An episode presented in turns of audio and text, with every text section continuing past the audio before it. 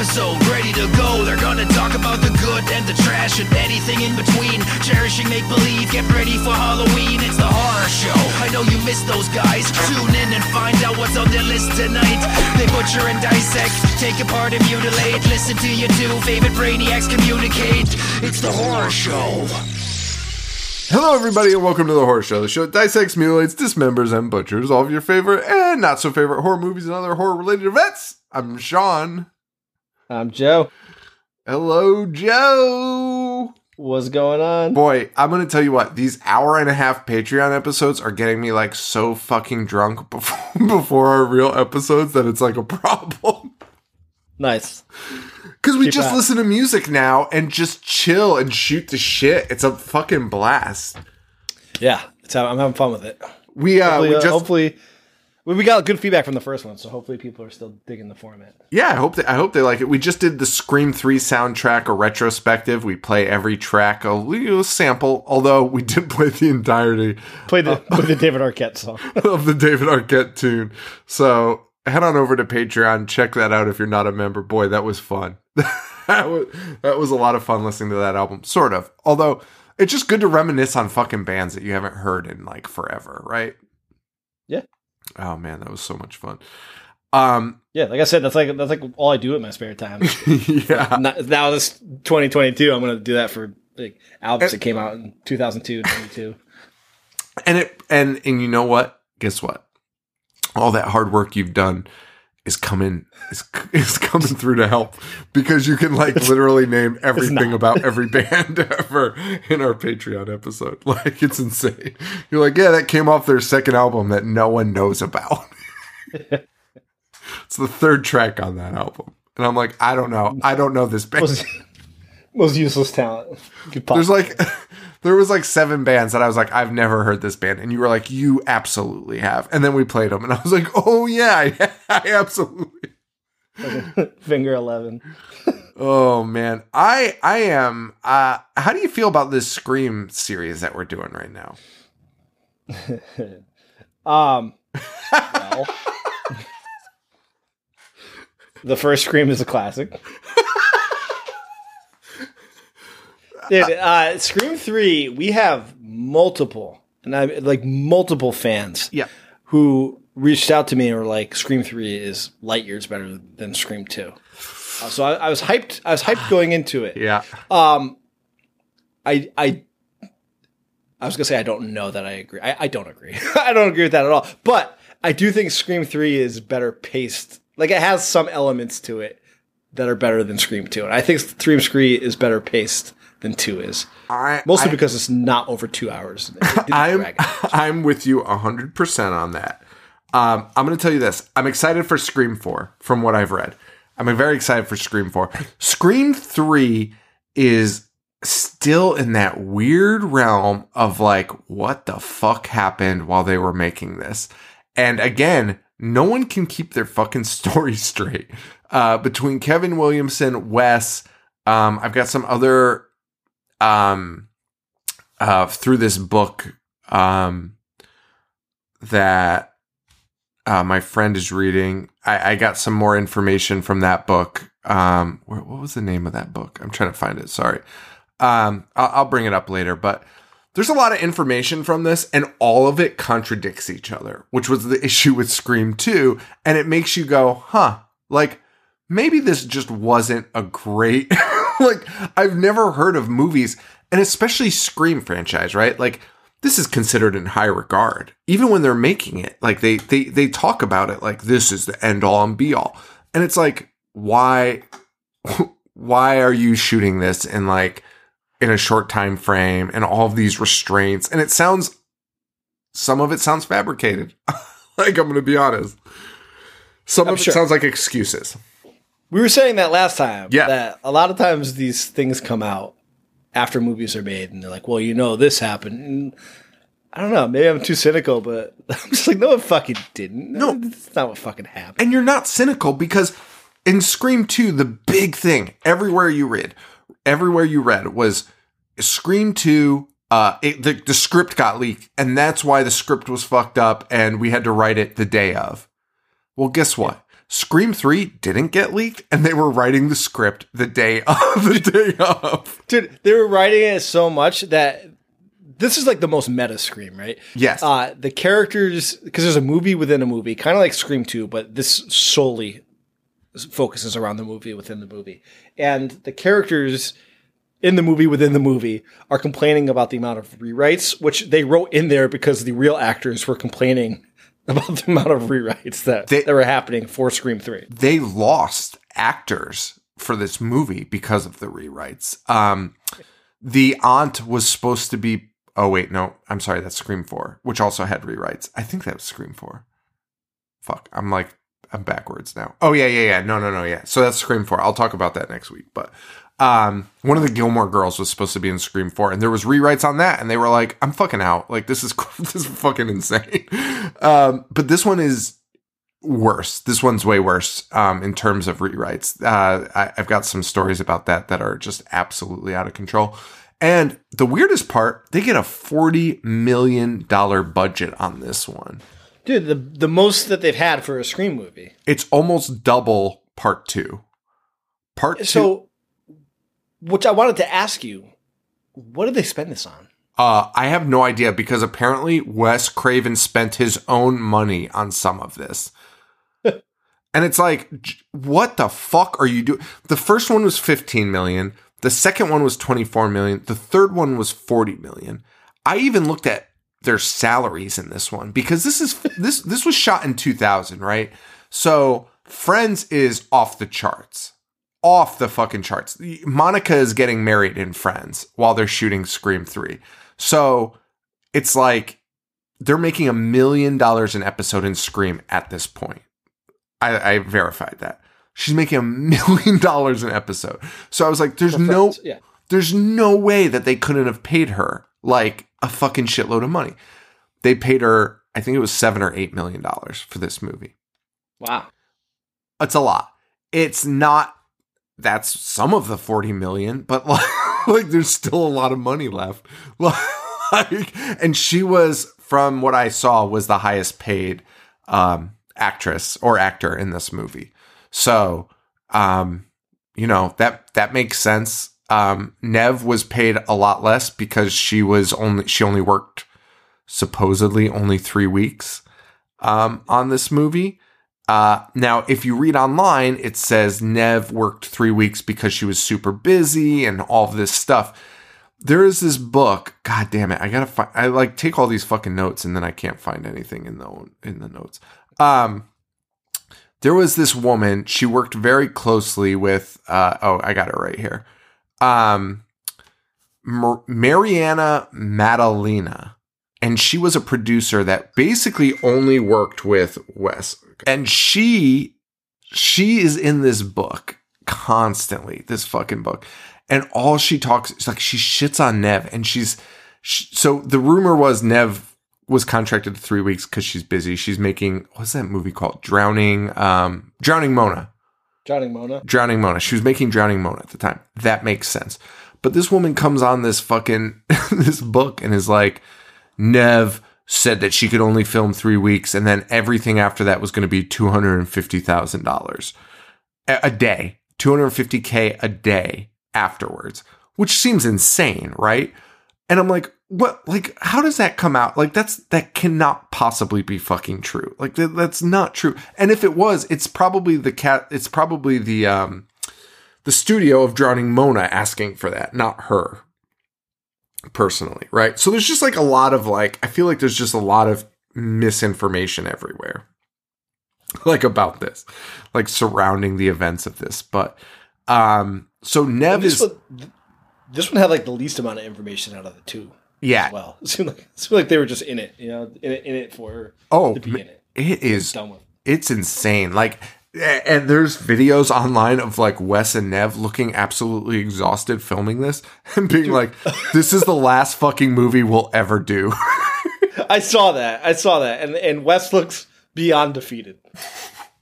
he looks. Also, I so love there was a trivia. It was like Wes was being considered as the like the executive. How do you get Wes directed it? What do you mean being considered? Why would Oh. he just put himself in it? As that role. As that role. Why would you Yeah, ever? not Lance Henriksen's as, as uh, Roger Corman's. Okay, so let's talk about that fucking role for a sec. Oh wait, no, no. As Lance Henriksen, he wanted to play Lance Henriksen. Oh, I thought it was Corman. No. wanted to be Lance Henriksen. Okay, So he wanted well, to be. dude, dude, did you read like, which makes me respect this film more if true. That whole like side angle with Lance, which is so weird because it's so rushed and kind of like swept under the rug. Yes. But it was kind of I, I read multiple people being like it was a fuck you to Harvey Weinstein, and then like after everything came out in recent years about Harvey being a piece of shit and like using you know his power in the industry to like manipulate and get things out of women, uh, that was Wes like putting it to light and being like fuck this guy. I don't believe that to be true. So, okay, and like I have a reason, and it's not just to shit on Wes. I fucking, I like Wes a lot, but like the more I read about this, the more alarmed I was that that was in this. And like th- you can read things online of people being like, "This is an angry indictment of uh, sexual misconduct in Hollywood," which like I would have loved if that was the case. I don't think I genuinely don't think that's. I think they like threw it in there to just be like as like a plot point. I think it just happenstance. There's an interview with Wes where they were like, "Boy, that guy sure seemed like the villain of the movie, huh?" But like turned out not to be, kind of right. Like it, like you said, it was kind of like swept under the rug of the movie, right? And Wes was like, Yeah. uh, Wes Wes's quote was, "I don't really see him as a villain." And it's like, oh, Wes, are you sure that's where you want to fucking go with this? Because that guy was like, listen, I never had sex with Maureen, but boy, did I have parties where people fucked for their roles. and you're like, holy shit, what? And then there's fucking moments with Carrie Fisher, right? Where Carrie Fisher is in this movie. Talks about George, dude. Talks about Carrie Carrie Fisher playing somebody who looks like Carrie Fisher yes. and is mad is mad about not getting the role. Yes. Princess Leia because the real Carrie Fisher fucked George Lucas. is fucking first of all george lucas probably not thrilled with that uh that fucking joke also carrie fisher basically wrote that entire part so uh like that wasn't that wasn't an indictment again not an indictment by wes and really when you boil this movie down wes has treated maureen maureen prescott like a fucking bag of shit and it's actually crazy and in this movie it goes over the top where dude dude Poor dead women. Just each movie, more and more shit gets piled more on top. and like why is everyone so concerned about who Maureen Prescott fucked? Like I've never I've never seen a movie so concerned about the two guys this one woman fucked. And that's like the the entire plot of the last three movies was like Maureen fucked this guy. A character all you needed was seen. Cotton Weary, right? She had an affair with Cotton Weary. It, it sets Cotton up as like a suspect. Right. And then the twist that they made with Billy killing her because Right. he had the affair with the dad. That makes sense. That's Right. fine. But then, but then for each movie to just keep adding on, be like, well, she also fucked the entire Harlem Globetrotters. Like, what, is, what are we doing? She she fucked everyone at this party. What? Why is this a fucking plot point, Wes? Why are we doing this? And make, making all the characters scream it in Sydney's face. Oh my Like, show video proof. it's so wild. It's so wild. And there is fuck, there is there's like some I, I think it's the end. So I don't want to talk about it, even though basically we've always just talked about these Scream movies kind of in their entirety. But the killer at the end talks about the the mom in such insane terms that I was like, oh, or like like he says, the killer says, this is so nuts. The killer is like, she went out to Hollywood and she fucked these guys, and that's what made her a whore. She, she like they like fucked the whore into her, and it's like that is the craziest plot point I've ever heard in a movie in my entire life. I've never heard anything like that. That is absolutely nuts, and and it bo- it actually bothers me that some of the people were like, "This is such a great movie talking about slut shaming," because I don't think that they were like, "Look how horrible this is." I think I I think they no, I don't think they did. I think it was just Dude, a I think they did. point. I, I'm, I'm on the opposite end of the, spectrum. I, I- think I think it was him tipping a hat at some of these people. I hope so. I hope so. But you know, Wes loves a good old rape in his movies. He can't fucking stop putting them in movies. It's insane. I mean, No, you can't compare. Dude, you can't compare Last House to, to Maureen Prescott. Joe, Joe, it's even in like fucking People Under the Stairs. It's every fucking movie this guy does. Somebody gets right. Fucking Freddy was diddling kids. Like, come on, this guy's out of control. Well, it makes you hate the villain even more. R.I.P. Wes. R.I.P. You're a good dude. No rape and music of the heart. I actually Googled it today if there was. Because I That would be insane. I'm if you, if you put it in that, holy shit. Holy shit. Um, is Scream? Uh, here's a question. Um, is Scream a slasher or a murder mystery? Um, uh, I would say it's a slasher. The first one. See, I feel definitely. the first one's a, maybe a slasher. I still feel like it falls into murder mystery more. I feel like slasher, you have to be like kind of shittier. I think these are like really smart. I guess when I think of slashers, I think of like kind of mindless. Nah, I, I I would classify that as slasher for sure. Okay. All right. This I would not. Scream three. I don't know what I would classify Scream three. Oh, dude, it's Scooby Doo, man. It's Scooby Doo. It's a rated R Scooby Doo. That's it. And uh, I'm ver- fine. I, I like that take. I like. it's crazy, dude. It is Scooby Doo. Like if you look at it and even listen to the score, it's like there's some scores and moments that are like, and you're like, wait, like what? when Dewey's like running around, it's actually it's it's crazy. Um, and by the way, Dude, oh what? go on.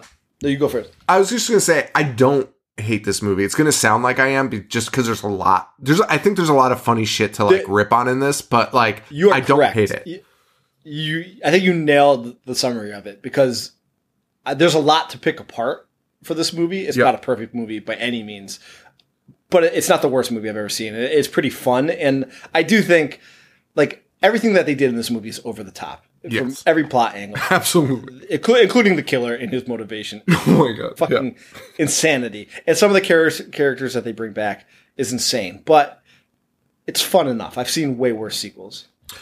Yeah, and, and and you know, it's when you're comparing it to the first one, is anything ever going to match that? I, probably not, because like the first one's so wonderful, and but this one is just such a fucking weird direction that they take, and like. You know, you can love this and that's fine, but you can also look at this and be like, this is nothing like the other ones. And Nothing. and they closed this out. Like this was their big this was dude everyone was like this is the end of the road. End of scream. Let's end this on the right note. And like this is what they came out with. That's kind of crazy. That's that's actually like a little upsetting to me um another Yeah. question is is this the only horror franchise that really brings back such a large group of characters movie after movie after movie Um, put on the spot, I'd have to say yes. I can't like you know, f- Friday the Thirteenth, Nightmare on Elm Street. They bring them back like every other movie or something, but not to the extent like this. Like And it's not- its own universe. and it's not like a large group of them. It's always just the you know the final girl or the the, the person that survives right? Like this is like four people that they constantly bring back. And- right, and uh, probably they should have taken a note from from those other movies because because like Dewey being back, he, if Dewey's not the killer in the next one, I don't I, I don't understand it. Because why the fuck is Dewey always around? At this working on the Hollywood set for for the Stab Three movie? At this point it is so I, I was talking I was talking to Lexi about this. The Lexi's like the biggest Scream fan by the way. Cult of Craven on Instagram. She like what uh, the the the like I don't even know how to explain this. Like this is the most fucked up horror universe and also it's fine like i love being in this universe i like it a lot but also I agree. it's, it's so fucked at the same time i don't know where they're gonna go with five i have no idea where they're gonna go with five Like, because I agree. this is so I don't even fucked. know. I, have I've seen four, and I don't even know where they're to go with four because I only saw it that one time. It's just like, how much more stupid can you make this, like, and, and hold it together? I, so here's the thing. I I'm gonna try and I, I wish I, I'm gonna admit that I watched four today because I just couldn't help myself. I couldn't help myself. I I and I'm not gonna say any more about four, but four I I love. I actually really love four. Um, Okay. but that's because it like went back to a different it went to a different place than these movies. But, but, like this universe is just so fucked up that like in five, five looks like they're trying to give it like a grittier, like I don't want to say Batman, but that's like the only thing I can think where they take the fun out of a comic book and just like make you like be like depressed. Um, it's it's kind of like that, right? Where like Dewey seems way, like every, all the characters seem much more grounded based on the trailers I've seen. Like it seems like a much more grounded movie. Um, yeah. and that's fine. I'm actually like happy. I hope they give like Dewey some like. I hope they give all these characters and hopefully fucking Maureen some like some like payback in this movie of being like not just these like absurd campy characters. Um, but it, it is like at the same time the universe is there's a scream like nine like at this point and it's like or not scream like a stab nine and I hope like, I hope Randy's long lost brother shows up with the VHS tape, which is which is just, which is just Maureen's Bukaki film. Holy shit, dude! Oh like man, Randy Randy had this saved away fucking Randy's in case he got murdered up. one day.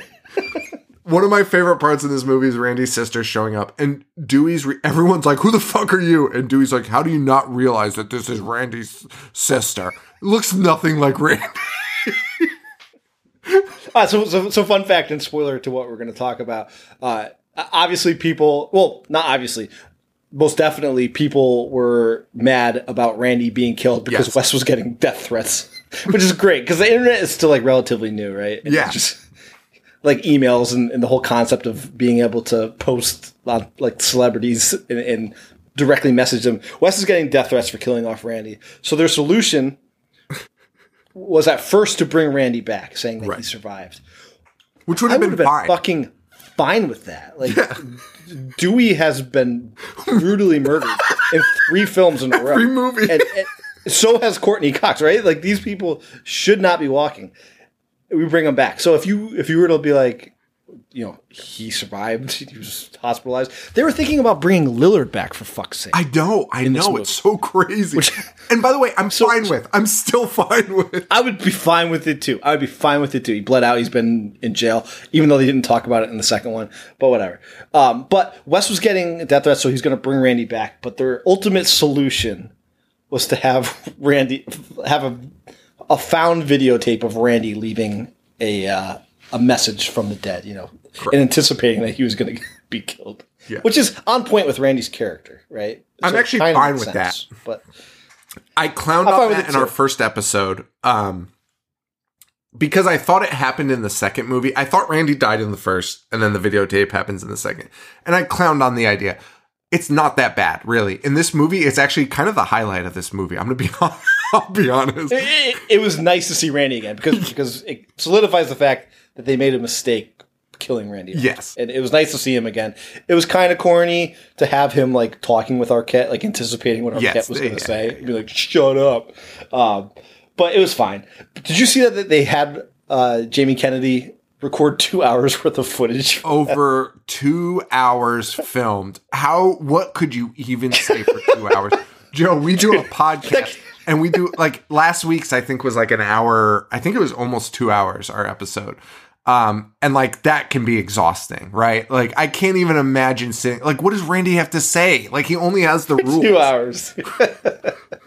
two hours, and that goes back to this whole script issue here, which is absolutely crazy because so Kevin Williamson uh, like it depends who you talk to, right? And again, in this book, I find out more information. And I just got a text about the the book title. Um, uh, it's called "It All Began with a Scream." It just came out this year. Um, okay it's not great, but it's fine. It's got some interviews with people that like it's you have to like pick and choose what you listen to cuz like I do believe everyone involved in this is lying about about what happened. So, Williamson um claims that he wrote uh, basically a trilogy for this movie, which is obviously not true because if you watch Scream 1, it it's over. and Scream Scream 1 is a beginning and ending movie. But he claims he wrote two sequels, which he then pitched to them and got bought. right? Yeah.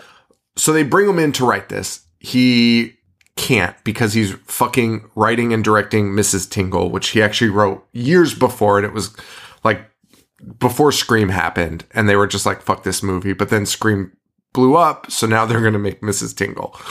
Um, so instead, he wrote them a 30 page draft outline of this movie, which seems like a lot.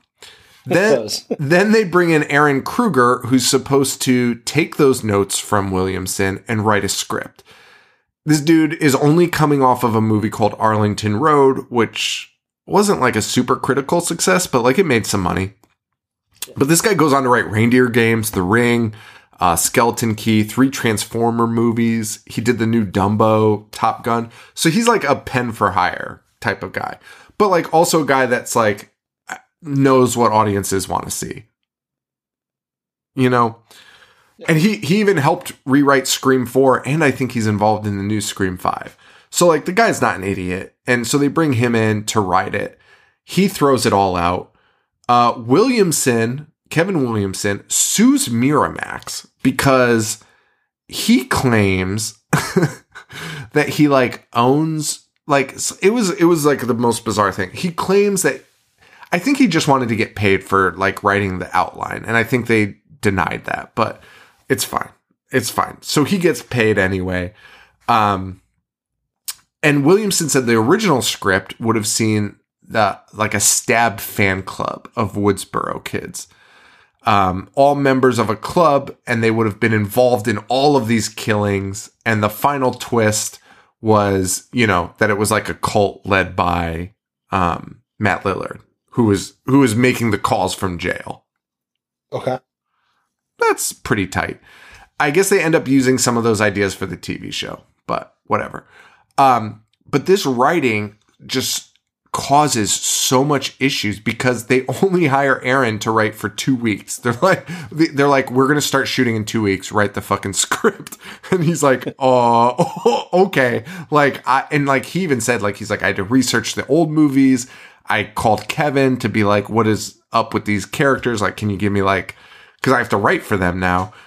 Um, so he writes a script and then they end up writing it all on the fly essentially with wes writing uh, like a great deal of of these characters dialogue in it um which is insane which is insane um and wes i guess I'll save that maybe. I, I don't know. Well, Wes loves making I according to this book, Wes loved making cheesy comedy shit. So like it, and they cite that in 1992 he wrote for this show called Nightmare Cafe that was on ABC. It was like an anthology series. And, and they were like, Wes, write us like a really good episode. And he was like, no problem. So he wrote an episode called Aliens Ate My Lunch. And it was about aliens that like fucking spit out hairballs. and they never made another episode after that. It got, it got canceled as soon as that episode aired, which I think is like one of the funniest like bits of trivia of all time. And they were like, Wes just loved like cornball shit. Like he just did. Like he fucking loved it. Um so yeah, so it's it's a weird it's a weird take and they reshot so much of this movie.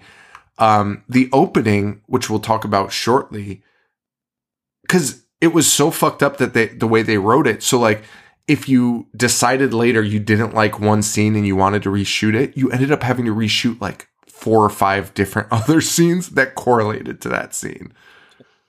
And that's how fucking chaotic this was. And I I've never heard of like a sh- a movie being that chaotic in my life. Especially for like a part three. You think they would just go through the motions at the very least. Just like, At this point, like again, and this is what we go back to where like Scream 2 they were like it was because the script leaked. That's why it was such a mess. Well, hey, guys, what's the excuse for 3 because like that was locked tight and well, they they tried using that excuse again, be like, we don't want to repeat a part two, so we're gonna write. So we'll do it gonna- They wrote they wrote four different endings. Like we can't have it be script. We can't have the the script lead. So they they wrote like four different. You know, four, four different plots. It didn't tell the uh, actors which ones they were going to do. they said they had to film like every scene like four times because they would like put like fucking McDreamy in a sling in one in one scene and then not in a sling and everyone was like what the fuck is happening so it, it is a wild it it was a wild production, man, and like I don't know. I don't know. I, I don't know. It didn't come off great in the movie either. And again, I mean, the goof, the goofball aspect of it is so weird for over the top. the universe of, of Scream. Like putting Jay and Silent Bob in it. I know they're on a movie studio, but it's just it still is so stupid. And and apparently this is all as a result of Columbine supposedly. Like that that was their new scapegoat was Columbine fucked everything up. Are you aware of that? Yeah, I, I'm trying to rack my brain because I, I remember reading something about what they were planning on doing. So I mean it was They just did, oh, they, oh, they they didn't want to have high school kids being Yes. murdered again. So yeah, they didn't want to go to Woodsboro High because they didn't want to do school children, which is fine. I get that. But they were also like they wanted to make zero violence in this movie.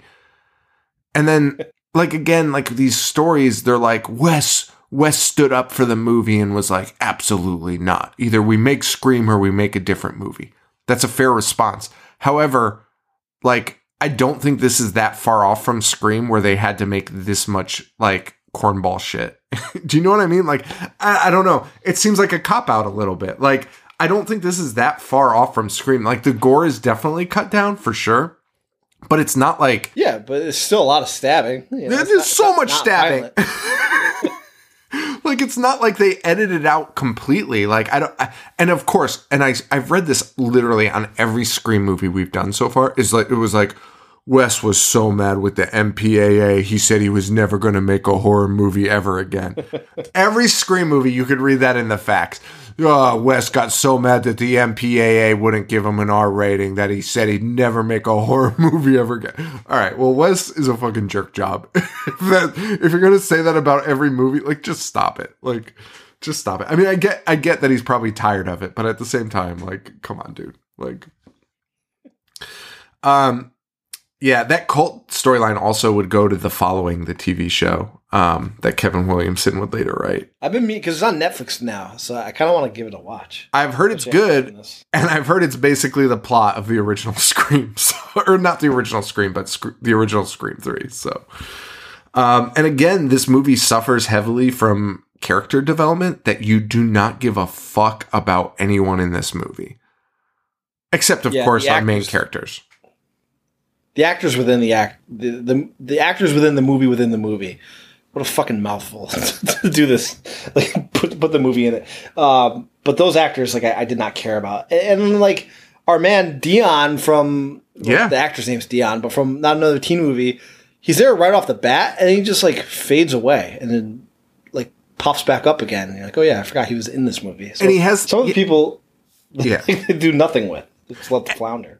And he has this great moment where he's like he's got a lot of dialogue and you're like okay these are these are the characters and then he disappears and then he actually becomes his character from not another teen movie right like yes, yes. which the character way- that he's spoofing, the, the, Right. the, the movie trope that he's spoofing in not another teen movie is, is what's happening in this movie.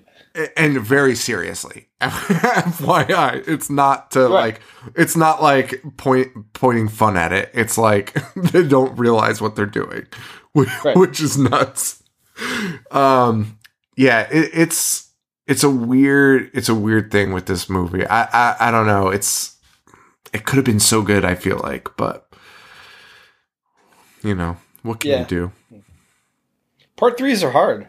I mean, hey what what do you do? But and but then again like this is my problem with kevin williamson being like by the way i wrote this trilogy in advance. You did not because like this makes no sense.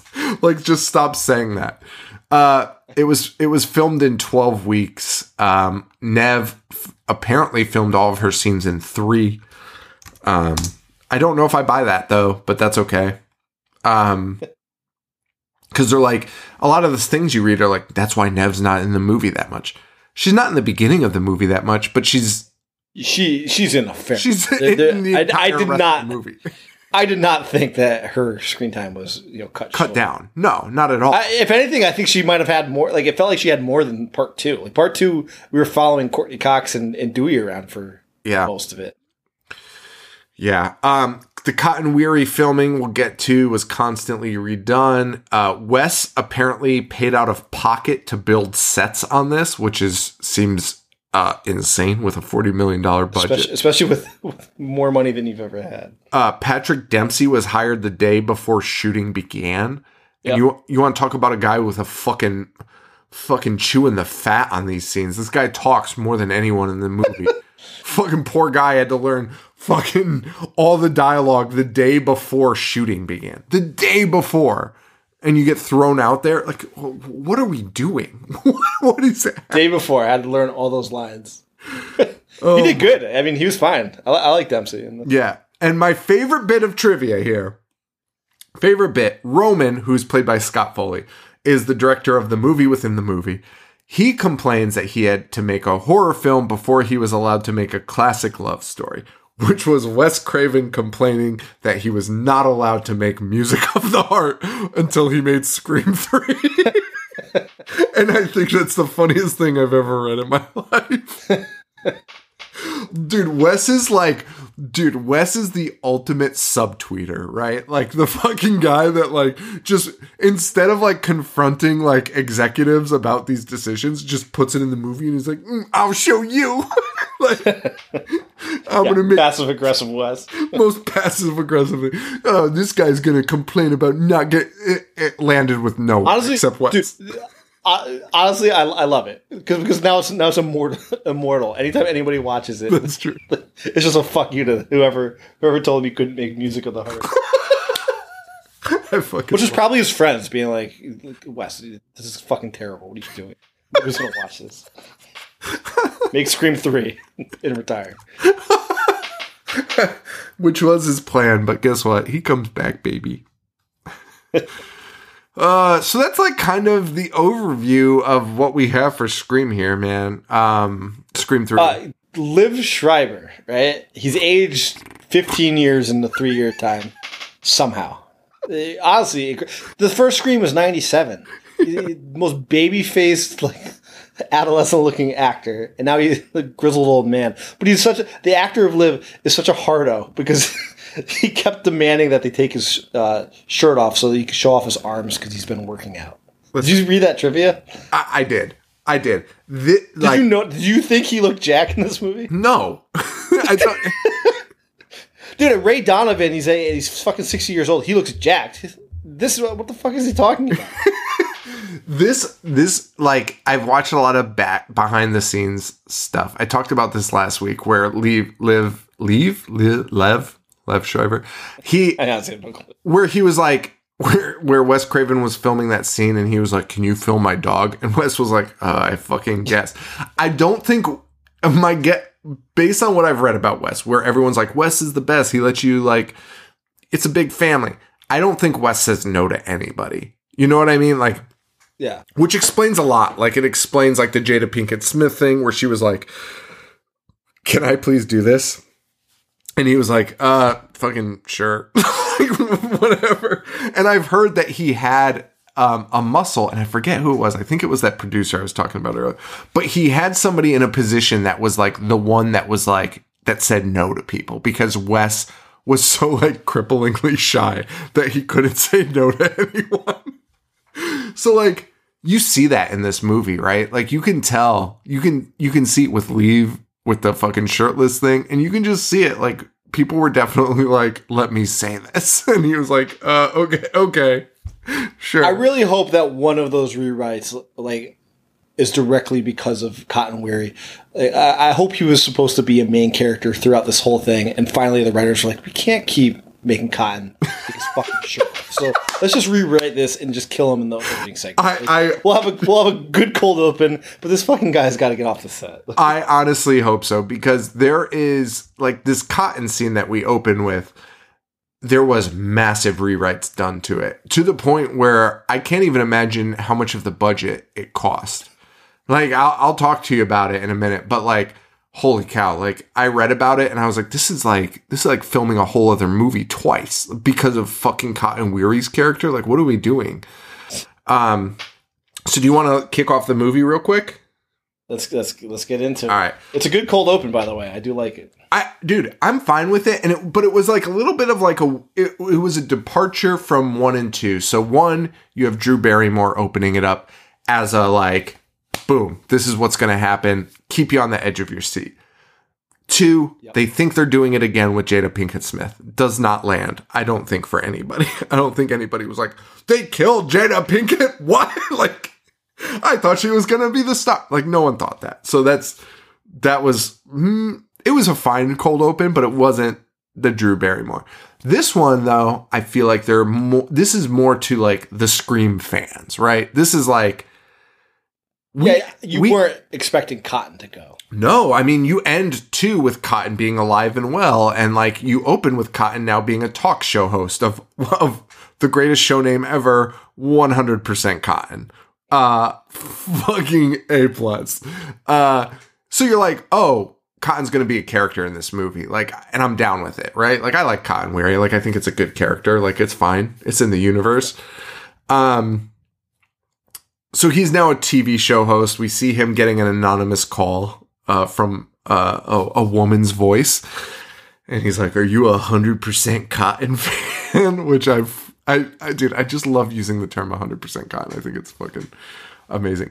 But turns out it's Ghostface, and he wants to know where Sidney lives, or else he's going to kill his girlfriend. It gives him the ultimatum. So it's a race against time. Cotton tries to reach her, um, keeps calling her, but the line, the phone line's cut. We see that. Uh, girlfriend's just walking around naked.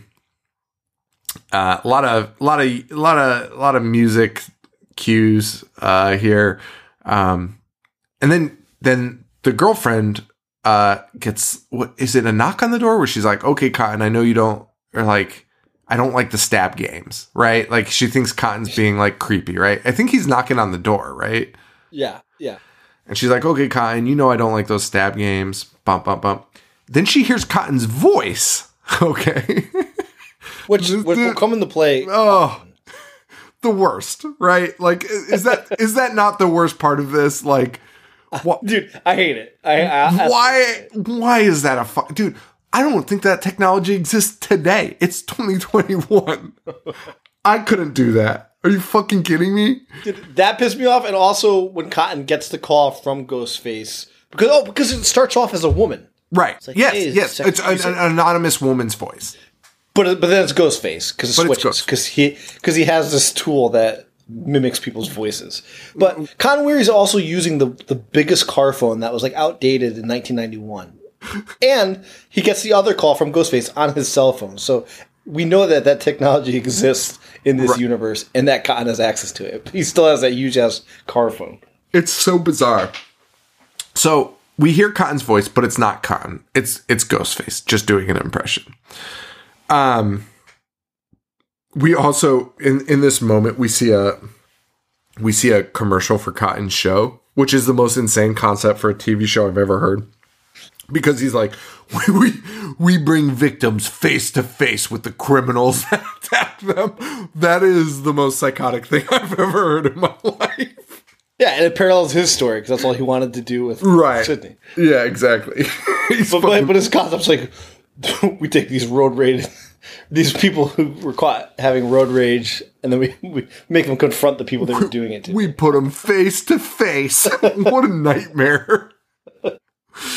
well, Cotton comes home and um, a cool confrontation between Cotton and his girlfriend because of this voice changing, where Cotton's girlfriend's like, You fucking are nuts. You're trying to kill me. Because she's already encountered Ghostface, who is using Cotton's voice. Um, this ultimately ends, though, with her being stabbed by the real Ghostface. And Cotton goes down, man. Cotton gets stabbed. Um, yes. fucking murdered. Solid opening, right? Um, Cue the Creed. Cue the Creed song. cue the Creed. Um, now, the crazy thing about this is this was sh- they reshot so much, dude. So they re they shot Cotton driving on um, Hollywood Boulevard for his scene. Okay, done. Yeah. Filmed. Then they sh- film him in uh, in the apartment, and his girlfriend's dead when he shows up. And then he beats the shit out of Ghostface, and um, I think survives. I think survives. Okay, He- so then my theory has some weight. your your theory does have some weight now that I think about it because I'm now that I'm saying that because he escapes or almost escapes or escapes out of a skylight. Um, after he manhandles Ghostface, which is a weird way to write the opening, but that's fine. So then they review this and then they're like, okay, that's not going to happen. You need to not film, you need to refilm that, um, that cotton weary thing. And then they're like, oh, fuck, okay. So they refilm it, but then they don't have access to the apartment that they shot in it in anymore. So they have to build the apartment from scratch as a set. And then they refilm the shot that is in the movie where he gets his ass beat and that she's alive. Then they realize, oh fuck, this changes the phone call with Ghostface that he had. So now we have to refilm the car scene and we can't shut down Hollywood Boulevard again. So now we have to film him doing this somewhere else and it's all continuity shit at this point. So they're just refilming all this shit to make the continuity work and like mixing edits and mixing cuts to try and make this Joe, have you ever heard of spending that much money on like what how long was this? Like 10 minutes max? a 10 minute scene that they had to like reshoot 18 times because because they didn't like the way it ended. Like that's a bad sign for a movie. Like that is just no movie should be made like that. yeah, that's, that's fucking nuts. Especially Scream 3, you know. And because again, the the script wasn't leaked. It wasn't like, oh, they figured it out. Let's change this. It was like, I don't really like it. I don't really like that. Let's just fucking. Change. We don't like it because we wrote it the day of and then showed it to people, yeah. and they were like, uh, "This is dog shit." and everyone was like, "Oh yeah, totally, totally. Duh, good thing we I, uh, filmed this." I love hearing continuity like errors or, or, things that they have to fix. Like, have you heard the one about the James Bond movie, uh, the the Casino Royale one? No, it sounds familiar, it, so I think I might. It's have. so off topic, and, I, and I'll no, sum it up because I, I I honestly just want to share it with you. Fuck, I spilled my drink everywhere. Um, fuck, now my ass is all wet. Hold on a second. God,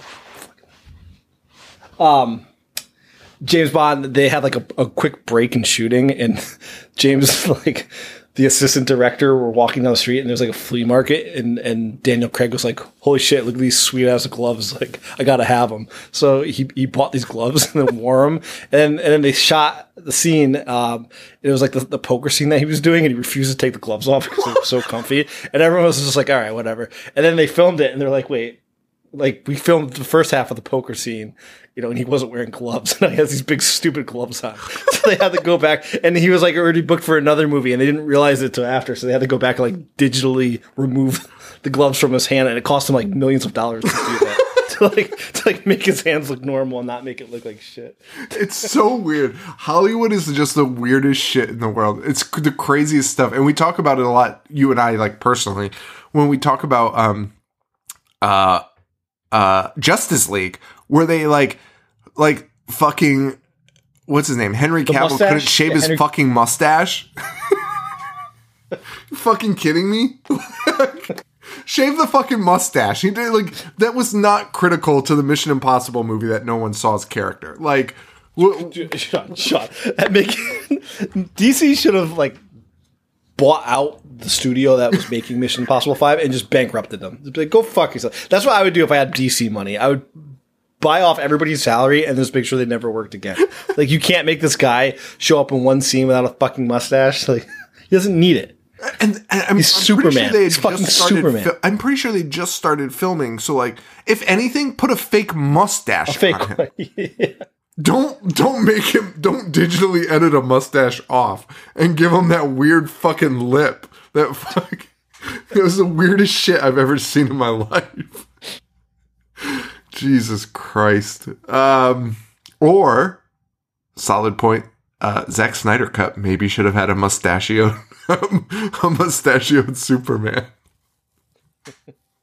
that would have been great if they just put a mustache on Superman and just pretended like not like and when people asked about it they were like i don't know what you're talking i don't know what you're talking about oh boy so cotton's dead right so that's a that's a He's dead. That's a big opening for Scream fans, not necessarily like the industry, right? Like it doesn't like set the world on fire. Um, but like as a Scream fan, everyone's like, "Oh fuck, that's that's crazy." Like Cotton was a character, you know. Yeah, He survived. He was a survivor that they killed. Um, so down goes Cotton. Um, yeah, yeah. Uh, we meet Sidney, who's living that Laurie Strode life, baby. well, I should say Laurie Strode in 2018 life. Uh, with a wooden fence that is hoppable, but even by me, a a, a normal human being. Uh, but it's got a digital lock on it, so if anyone tries to open that fence, they're fucked. But I could probably clear it with like a running jump. But um, and she's working as a crisis uh, a crisis counselor now.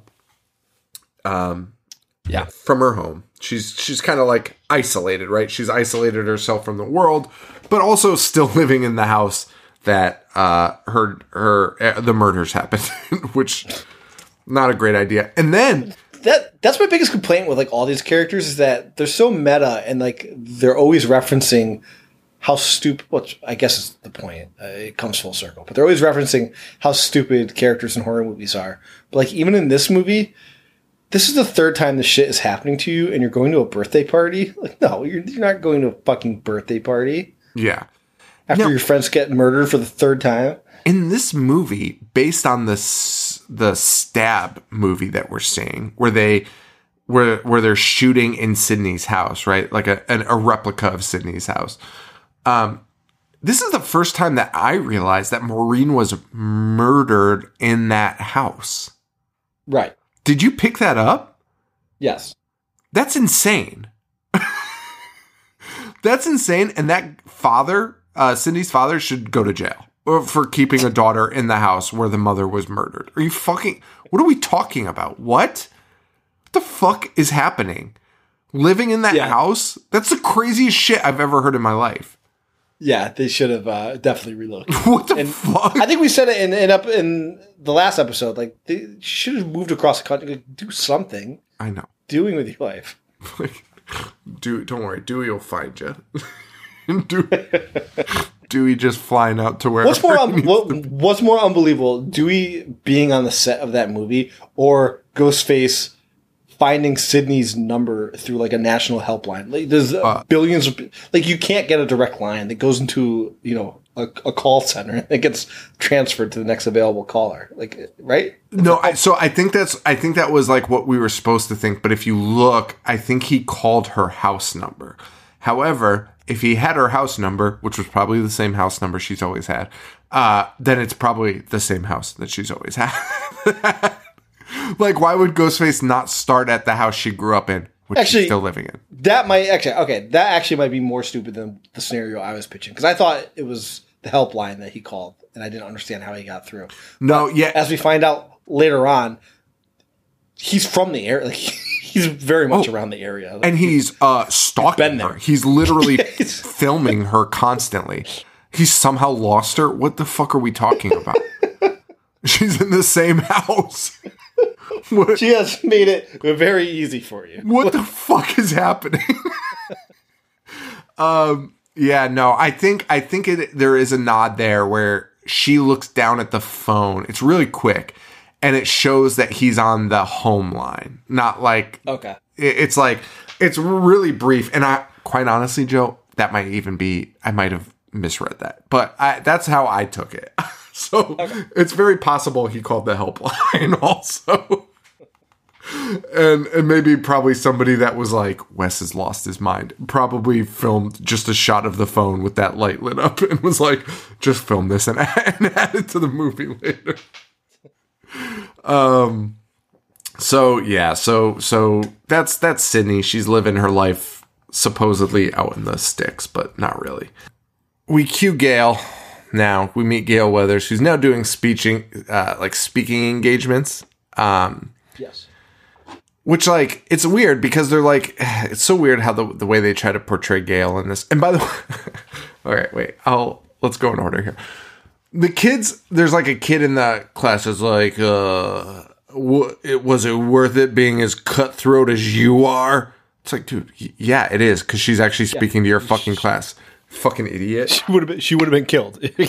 fucking bozo. Yeah, it made her a fucking career. Like, I don't know. And really, like Gale's not that bad of a person because she's actually like helped in every movie so far, like subdue the killer. Yeah, for sure. But, like if she wants to fucking benefit off that, good for her. Like, uh, wh- what's the problem with that? Um, so that we meet that we meet um, Detective Kincaid, who's played by that guy uh, McDreamy. I, I don't know his real name. Dylan is his name. No, that's not Dylan McDermott. What's his Pat- Patrick Dempsey. Patrick Dempsey? That's a name. Um, Mark Kincaid uh, is is the detective, um, and he's the first one to break to Gale that Cotton is dead. We also learned that Cotton has filmed a cameo for Stab Three, so they're kind of connecting these things and thinking maybe it's it's it's another copycat killer. Yes. Um. Uh, we we would be remiss to not mention. You know, it's an internet meme. Courteney Cox's hair. Oh, Um, worse than the meme makes it. To, to be perfectly honest with you, Joe. And all the hair of everyone in this movie is fucking atrocious. Patrick Dempsey has like Knight Rider fucking 70s hair. It's crazy. It's huge. He does. His, his I'm fine with. His I'm fine with. I mean, it looks Rest- great. It's a giant head of hair. God bless him. It's it's very fluffy. It's it's huge. But no, dude, that that those bangs are out of control. And it's crazy because I read that David Arquette was like, I take the blame for that because I told her she should get like Bettie Page bangs. David, this is not your fault. Like Yeah. L- like i- i- if you tell a, a fucking hairdresser to give somebody Betty pa- Bettie Page bangs, it's a very clear picture, and that is not what happened. Like it looks like a fucking rat shooter fucking the front of her hair. blind giant. I've never seen anything like that in my life. Like that's not even bang- those aren't even bangs. And it's honestly impressive to get him like that choppy. dude, I like you and I could cut. I've never. cu- I don't even really. I've never cut bangs in my life. But yeah, I, I I agree. I agree. I think I could do. I could think I could pull it off better. Oh, it wouldn't be worse. I can tell you that much. It would not be worse. I don't even think it would be that level. It would be somewhat better no matter what. But like, wow, how does that happen? And you know she's going to professional hairdressers. Like, what? What is? What is that? And why don't Like they give her? she's, she's getting a million dollars an episode on Scream. Like, how? I mean, not Scream on, on Friends. Like, how does somebody from Friends? We we just had Mission Impossible. We just talked about Mission Impossible stepping in for the guy playing Superman. It'd be like absolutely fucking not. Like he's not doing this. Why wouldn't Friends be like, listen, like this is our our like workhorse. Like this is our money. You can't. Can't fucking do this. And I can't make her have this haircut. I don't remember her ever having friends uh, having bangs on Friends. So I think Friends was just smart enough to be like, we're giving her extensions on that hair and combing Yeah. it over. But like, why wouldn't Wes do that? Why was Wes like, this is great. This is she looks like a human being because she does not look like a human being at all. Like it's actually terrifying. It's crazy. It, it's it's absolutely crazy. Um, has your daughter tried to cut her hair yet?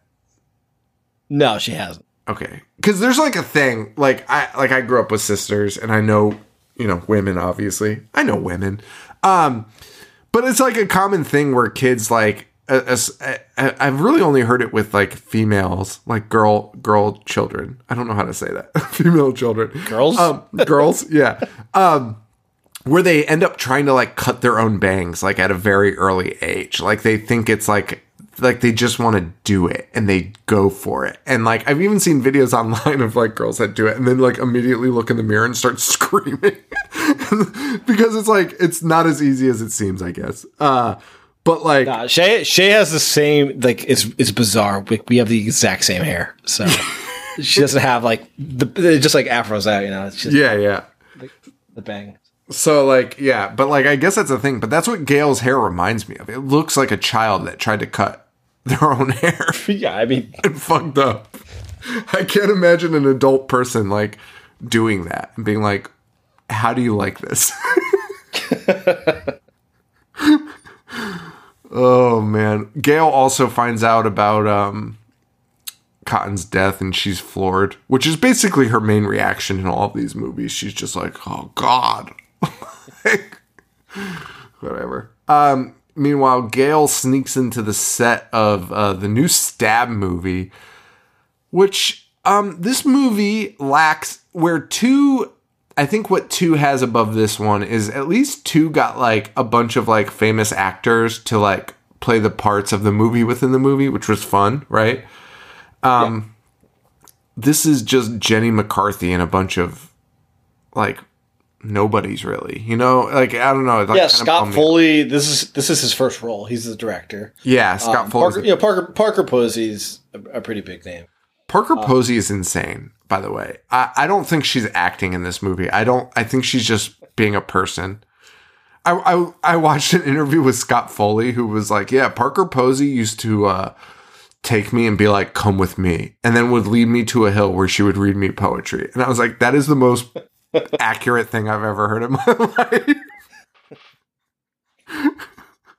She's nuts in this movie. And she is a ham. Like she is a fucking ham and a half in this movie. She is. She's really uh she's really dialing it up. It's it's weird because like I don't I think Parker Posey is a good actress, but like in this movie she's not like she's a bad actress, but I think she's doing it on purpose. It's like very confusing to watch. Oh yeah.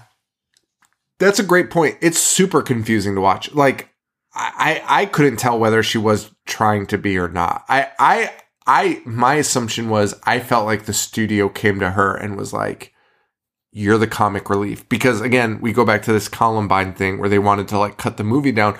They wanted to amplify the laughs. Like they wanted to make it more of a comedy, which is Yeah. bizarre. yes. So I feel like at some don't make a point yeah, I just feel like some point somebody got into Parker Posey and was like, "Hey, like you're the comic relief. Like go nuts." You know what I mean? And Yeah. Poor poor Wes had to deal with that and was like, uh, "Okay, good good shot, I guess. Why is Parker running like a lunatic in that scene? I don't know, but fuck it, cut. this is the last movie I ever want to do in my life." um. So yeah, so we got Parker, we got, but uh, really like just not that star power or anything where you're like, oh, that's so cool. You know what I mean? Like Jenny McCarthy is just Jenny McCarthy. Like I like that's in her wheelhouse. I'll be honest. Like like this character is not out of. You know what I mean? Like seeing Yeah. seeing Luke Wilson in Stab was like, oh fuck, that's funny. Like that's crazy, right? Like Yes. like that's that's nuts. Like he's a real actor. Like seeing Jenny McCarthy is like that. The girl from uh, Singled Out, yeah, that that that adds up. That she's a Yes. fucking Agreed. I agree. um. So yeah, so we meet them. It's nothing. It's nothing crazy though. Um. Uh oh, and and what what was the nod? A nod to Randy dying. I wrote a note to a nod to Randy dying. I forget what that was. Oh, uh, the the guy that plays like new Randy, the guy from Not Another Teen Movie, who who's like my character fucking died, and then they just wrote me in to like be him again because everyone missed him, which was cool. I, I liked that. Yeah, I like that. Um. Meanwhile, uh, Dewey shows up because Gale sneaks in. She's like trying to film the set, trying to figure out what's going on. And then Dewey, fucking Dewey, who by the way, For- from Ohio.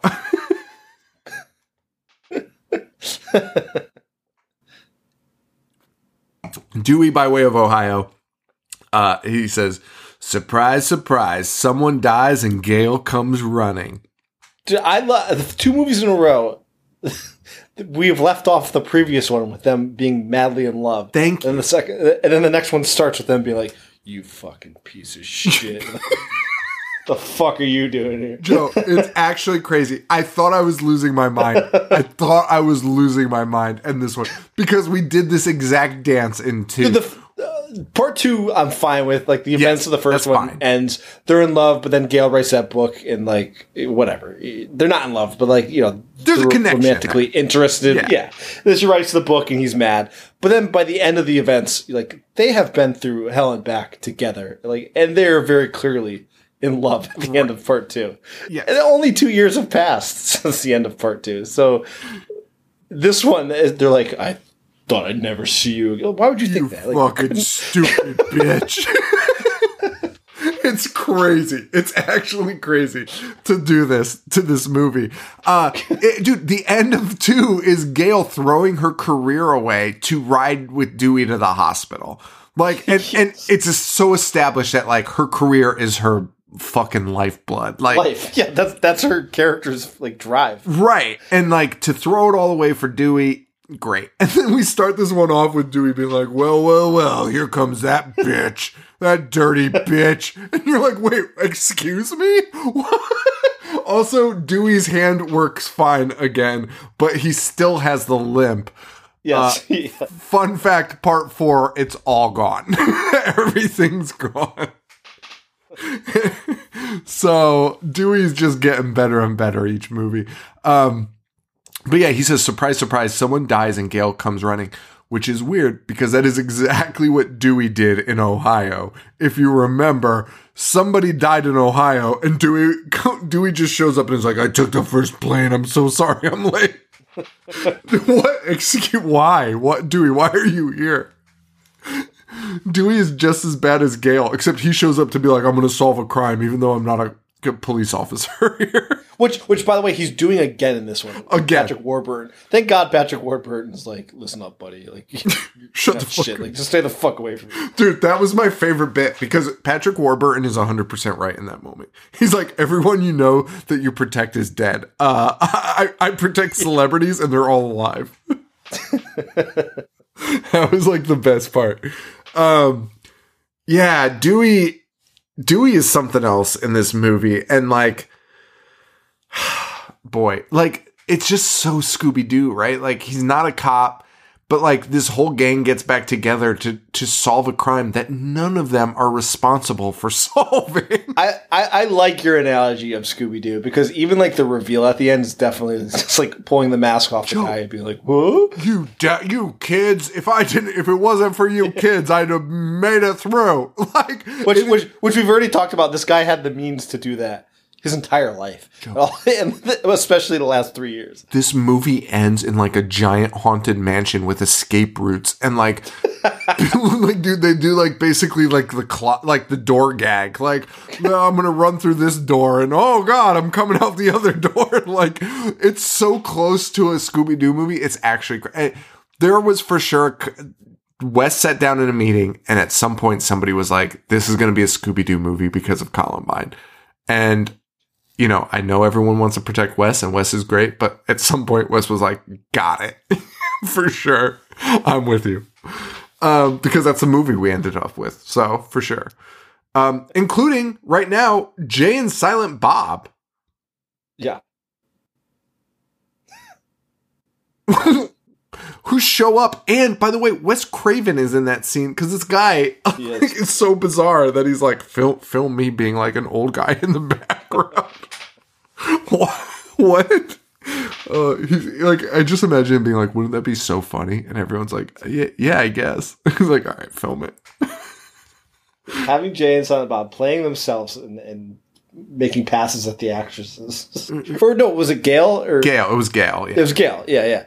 Oh yeah, he calls her Connie Chung. Yeah, which is fucking insane. The most insane fucking joke I've ever heard in my life. Unbelievable. Um, well, meanwhile, back at Sidney's house, she goes to bed and has a dream of her dead mom,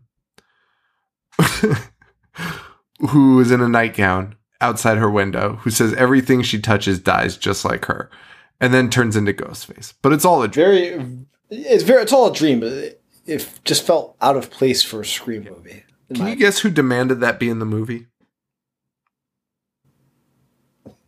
Is it Wes? It was Wes. That is a Wes. Wes? That was a Wes scene. course, Wes was yeah. like, "That has to be in the movie," and everyone was like, "Are you sure?" Because that does not fit anything else about this movie. And he was like, "Yeah, of course. This for sure has to be filmed," which is Oh, wow. bizarre, right? Like the more you read about Wes, the more you're like, "Is this guy?" And I think it's a balance, right? Like I don't think I, I, I I'm not going to shit on Wes. I actually think Wes is a genius, but I think he's just like easily influenced by outside sources. That's all I'm going to say. Fair enough. I think he's like super passive, and I think like eh, like I've said, like I've watched back behind the scenes shit, and people just like pitch shit to him, and he's like, yeah, all right, and it's like. You know, you we you me and Paul have watched fucking movies on or like behind the scenes of uh what's his name? Fucking the German guy. Um the guy ate his shoe. Oh, uh, Herzog. Herzog, right? Like we watched behind the scenes shit of Herzog and the other director, I forget his name, but like that like they're combined like they're like two of the same people. And like those guys, uh, could you imagine being like, could you film this scene with my dog? They'd be like, get the fuck away from me. I'll fuck I'm gonna fucking kill you. I'm gonna hit you in the head with fist a fight you. Yeah. yeah. like they would be like I, you will never work again in this fucking industry like are you fucking why would you ever ask me that like i'm filming something like are you fucking kidding me and wes is just like uh, yeah sure like let's waste film and everyone's time filming your dog again in this mindless scene that does not need to be reshot it's just like you could tell like this guy's like he's just, I think he's just easily influenced. I think he's like a good dude. I think he's like a nice guy. Yeah. Anyway, Jenny McCarthy shows up again. So Jenny McCarthy gets a call from Roman saying he wants to run lines to meet her at the office. So she does. Um, turns out it's Ghostface, baby. Um, Ghostface. Ghost, using his nifty uh, voice voice mimicker machine. Which, which is fucking ridiculous, by the way. I mean, in this scene, whatever, it's fine. But in, in every other scene, it's insane. Um, she decides to hide in a room with 200 Ghostface costumes, which he's in. He's in there. Um, and she's trying to kill him with prop weapons, which is I, I, I didn't I didn't hate that, and I actually No. liked her picking up a knife and having it be like wobbly. yeah. I, I thought that was fucking great, dude. You're on a movie set. Should have been on the Rust movie set. Am I right? Jesus.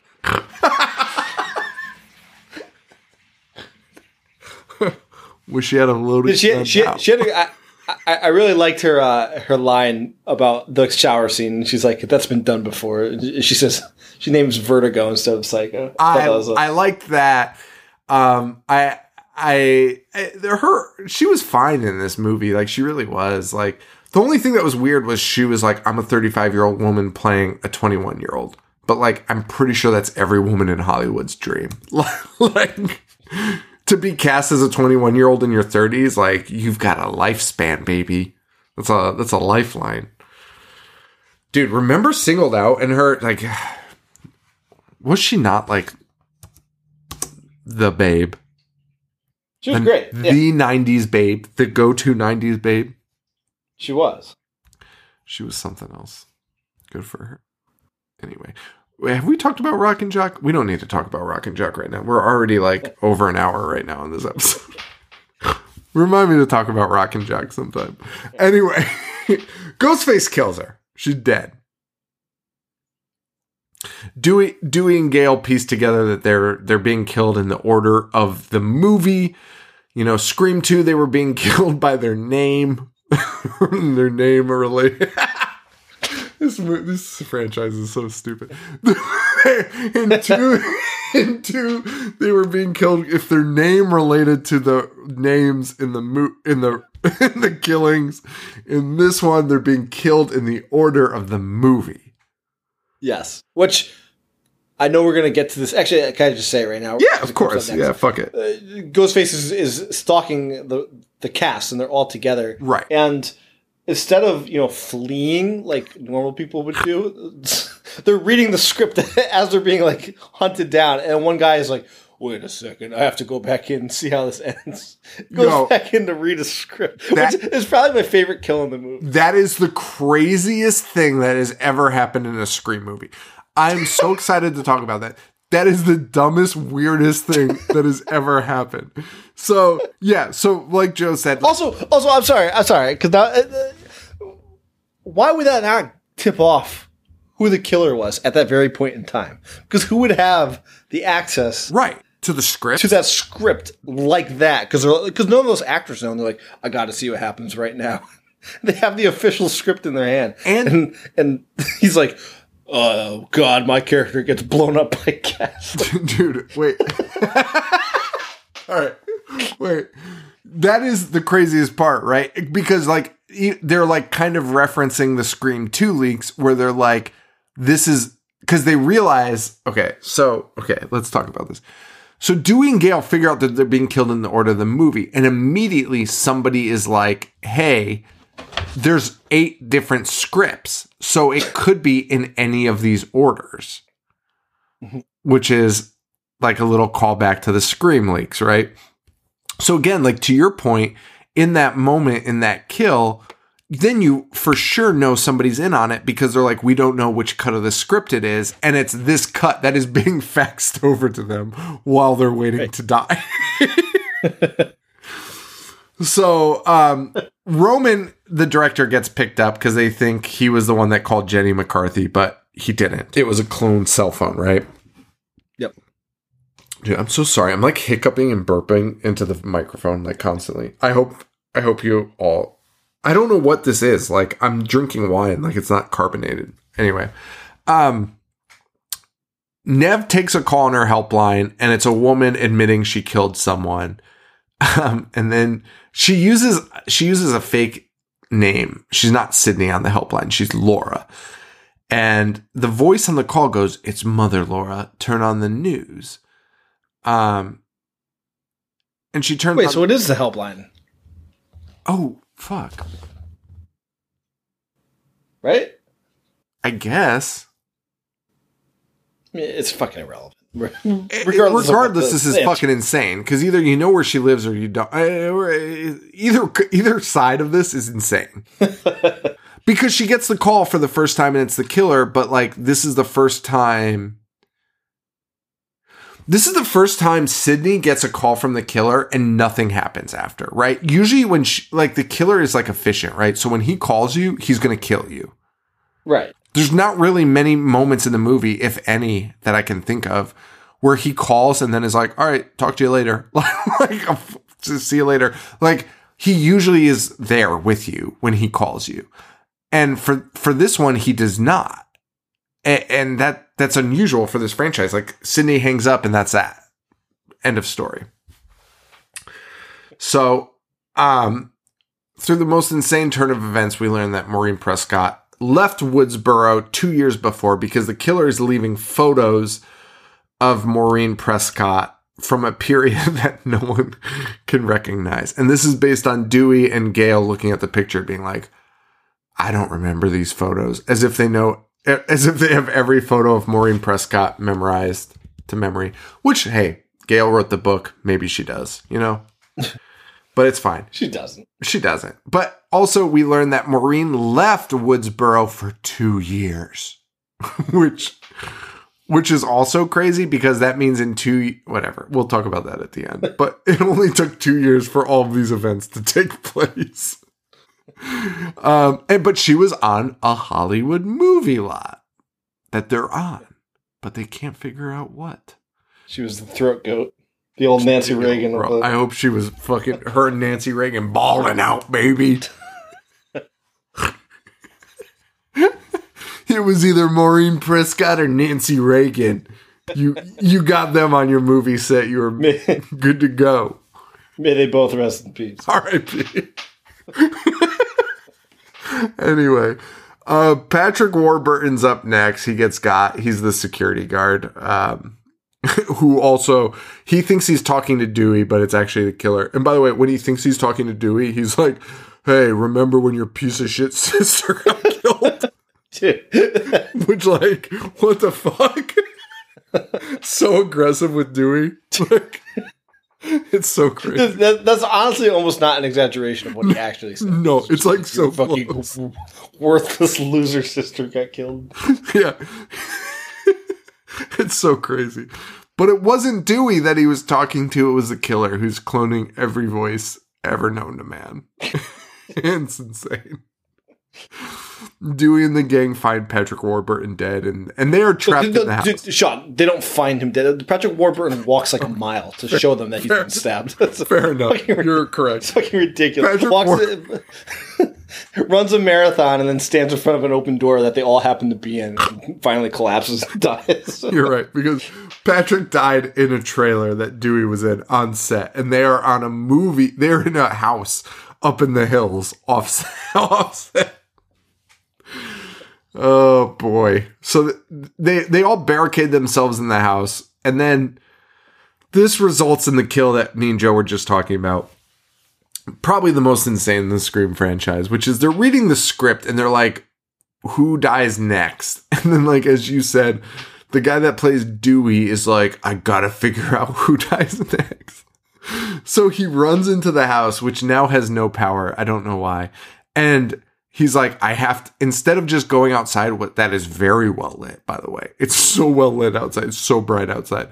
He instead lights a lighter in the house, which I guess uh, Ghostface was hoping for because the script reads.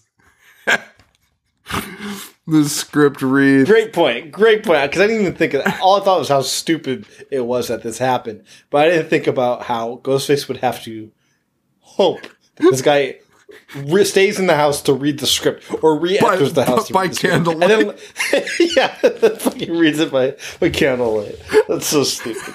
because because he goes in and lights the lighter and it says the killer will grant mercy to because that's like what they had been reading the killer will grant whoever smells the gas and everyone's like run and the entire house explodes. Not just a room the entire house fucking blows up. The is that honestly where we talked about the money going this was it. They blew up a house joe.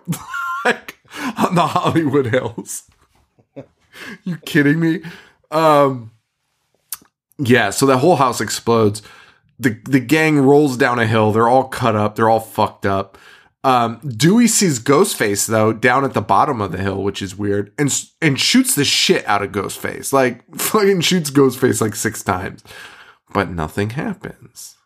And they find a picture of Maureen again, and this time it says, "I killed her." Okay. Yes. Back at the police station, they're there, and fucking uh, McDreamy is like, "Where's Neve? Like, I know you know where she is." Because Dewey's like kind of hiding her, right? Like, it turns out Dewey had been like, "Go into hiding, don't talk to anyone." Right. But uh, Dewey finds her in the the lobby and does like the craziest Dewey double take of all time, like an actual cartoon. Like I make it that joke all the time with the what, but that is actually what Dewey does, and it's awesome. and then they catch Neve up on the plot, um, and yeah, and then we meet Randy's sister. Yeah. They go Quirky oddball. because now Showing, why are all these people showing up here? Joe, it's because it's a fucking Scooby Doo. Because now we've got the whole gang together. Now it's the whole Scooby Doo gang, and they're like, let's solve this mystery. And the first place they go to look is a trailer, which is one of the actors' trailers. And fucking Randy's sister's like, it's me. You're like, why are you in that trailer? And the cops draw guns on her, and she's like, don't shoot, I'm 17. As if that fucking matters. like, why are you there? What are you doing? Um, and Dewey's like, "How do you not know that's Randy's sister? Look at her." And it like cuts to her and looks nothing Could, like couldn't couldn't look less like Jamie Kennedy. But she gives them Randy's videotape. Um, again, not as bad as I remember. Remember, but Randy discussing losing his virginity in front of his sister, who's like, "I want to fucking kill myself." Sean, Sean, I thought that too because she doesn't like say anything, right? It just shows her face. And, like I know they're not another actress, but still, it's so like awkward to hear that. Dude, her face is like, I'm, I don't want to be here. Like, why am I? Because Randy's like, listen, just because I lost it to that girl in the porno section. Poor sister's like, uh, probably should have viewed this oh. in advance. Dude, Could you imagine finding a video like that of a, of a loved one, like even if they were murdered and, and they were telling you the, the rules and, and the rules of a horror movie? I would burn that tape and be like, nobody can ever fucking. come across it. of course you would. or imagine viewing it as a loved one and he says nothing to you and your family that he loves. And he's like, he's Nothing like, about his sister. Just be like, if, if this goes to a part three, if I die, about? if I die, I'm making this movie for my three friends. who who they're not even Dewey. They're not even friends. Like Dewey is the older brother comic. uh, It's the that's real funny. It says nothing about his mom and dad or sister. I, I love you about- guys. I'm sorry that I died. I'm sorry that I got caught up in this. Nope. It's like my roommate's annoying me. Listen, Dewey. Listen. Turn up the volume. Quit making fun of me. I lost my virginity. oh my god. dude and, and and in it part of his rules which sidney we've said it in the last one sidney has gone through so much. Oh like, she must have the worst ptsd of all time. She's also and jamie like seven people. yes yes yes she has. She's has so much blood on her hands. Justifiable homicide but it's got to weigh on your psyche at some point For sure, dude. and then, and then and then to find a video of your dead friend, which which would be you know startling, like jarring enough. Like imagine finding a video of one of our friends that were deceased and like seeing that he left us a message, even if it was just like a, a nice happy message. I would I would be like you know jarred You do but to my chill. core. Yeah, you chill to the bone. But but but but Randy looks at the camera and goes. In a part three, the main character can die. That means you, Sid. I'm like, get the like, the least reassuring, like, fucking nightmare I've ever heard.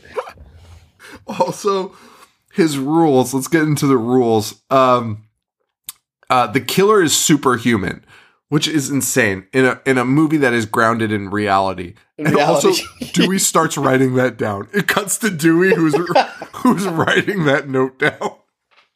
Killer superhuman. Okay got it Uh, number two is any character can die, including the main character. That means you, Sidney. Cut to Sidney's face, who's like, "Oh, cool. Uh, I just got here." Um, and number three, the past can come back to get you. So Yes. cool. Uh, And and to, to part one, superhuman, uh, he suggests that to defeat them, you have to cryogenically freeze them. yeah, yeah, I mean. thanks, Randy. and Scooby Doo's in full force now. We get Gale and Gale, uh, Gale played by Cox and Gale played by Parker Posey, um, who are working together now to investigate the archive where Carrie Fisher, which we talked about, is bitching about losing her Star Wars role to someone who blew George Lucas. Who again is probably super thrilled about that reference in a movie forever enshrined in movie history, so his family can see it. Fun fact: No one blew George Lucas. Look at that fucking guy. My favorite George Lucas story is the one of uh, him inviting him inviting fucking um, oh my god David Lynch to to direct like one of the original trilogies. And David Lynch claimed he got a migraine from listening to all the fake name, fake names and words, so he just left.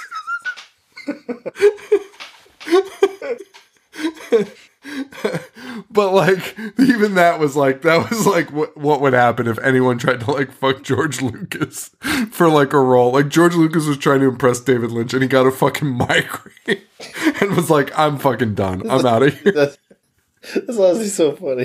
That's like the Make funny that claim. That's my favorite story. He claimed like like Dude, because I mean, look at the guy's talk. David David Lynch is the most migraine-inducing human being I've seen in my life. right? For sure. And he goes in and George Lucas is just talking. Dude, the interview with David Lynch is the funniest thing. He's like, he's talking about Wookiees and like he names like three other like Star Wars words that aren't real words.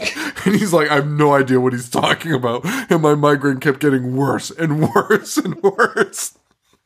And he's like, I had to call a friend to come drive me home. We're talking about a guy that wrote that wrote a role for himself in his own TV show, where his character just screamed the whole time for no fucking His character's deaf. deaf and just yelling. Oh my god, I love that story. Um anyway, uh we learned that Maureen was an actress named Rina Reynolds, um, who starred in three uh, horror movies: The Space Psycho, The Amazombies, and The Creature from the San Andreas Fault. Um, all produced and directed by John Milton. And if you don't know who John Milton was, neither did I, but it turns out it's Lance Henriksen who who is in charge of the Stab movies. Yes. Sorry, taking a drink. What a Yes. reveal. What a reveal.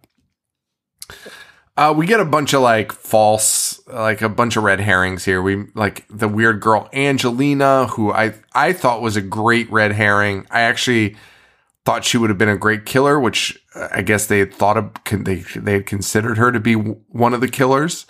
Um, I thought that would have been great. She's kind of like she. I guess she, supposedly she had won a contest to be in Scream to play Sidney's part, but then later she reveals that she blew John Milton to get the part, which not really funny. But it's like screamed at the end. She's like, "Why? Why did I blow him?" And then she gets killed. So I don't know.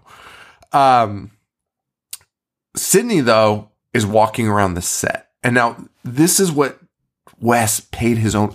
Wes paid for this set to get made out of his pocket, supposedly. Like they didn't, Joe.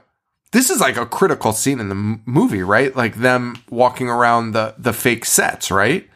Yes. That was not in the script. That was not in the script. And Wes was like, I want to do that. So they built it, and then Wes afterwards wrote it into the script, which seems crazy to do on the fly. Agreed. That's that seems like I don't I wouldn't even know where to start. But anyway, Sidney is walking through basically her own old house, um, realizes, you know, she's having like flashbacks, and then ultimately Ghostface shows up and they they get into a brawl, they fall out a window together. Um it's your staple Sidney Ghostface chase, right? Correct. And just when she thinks there's nothing she can do, she hears her mother talking. and uh, her uh, a, a, a fucking body bag stands up f- from her mother's m- murder scene in Stab 3 for some reason. Um, a- and, you know, that, that makes her go nuts. Uh, the, the bag tries to hold her. She jumps out the window and ultimately Dewey and the gang show up to, to, to put a stop to that. But they don't find anyone, of course. No one's there. Of course.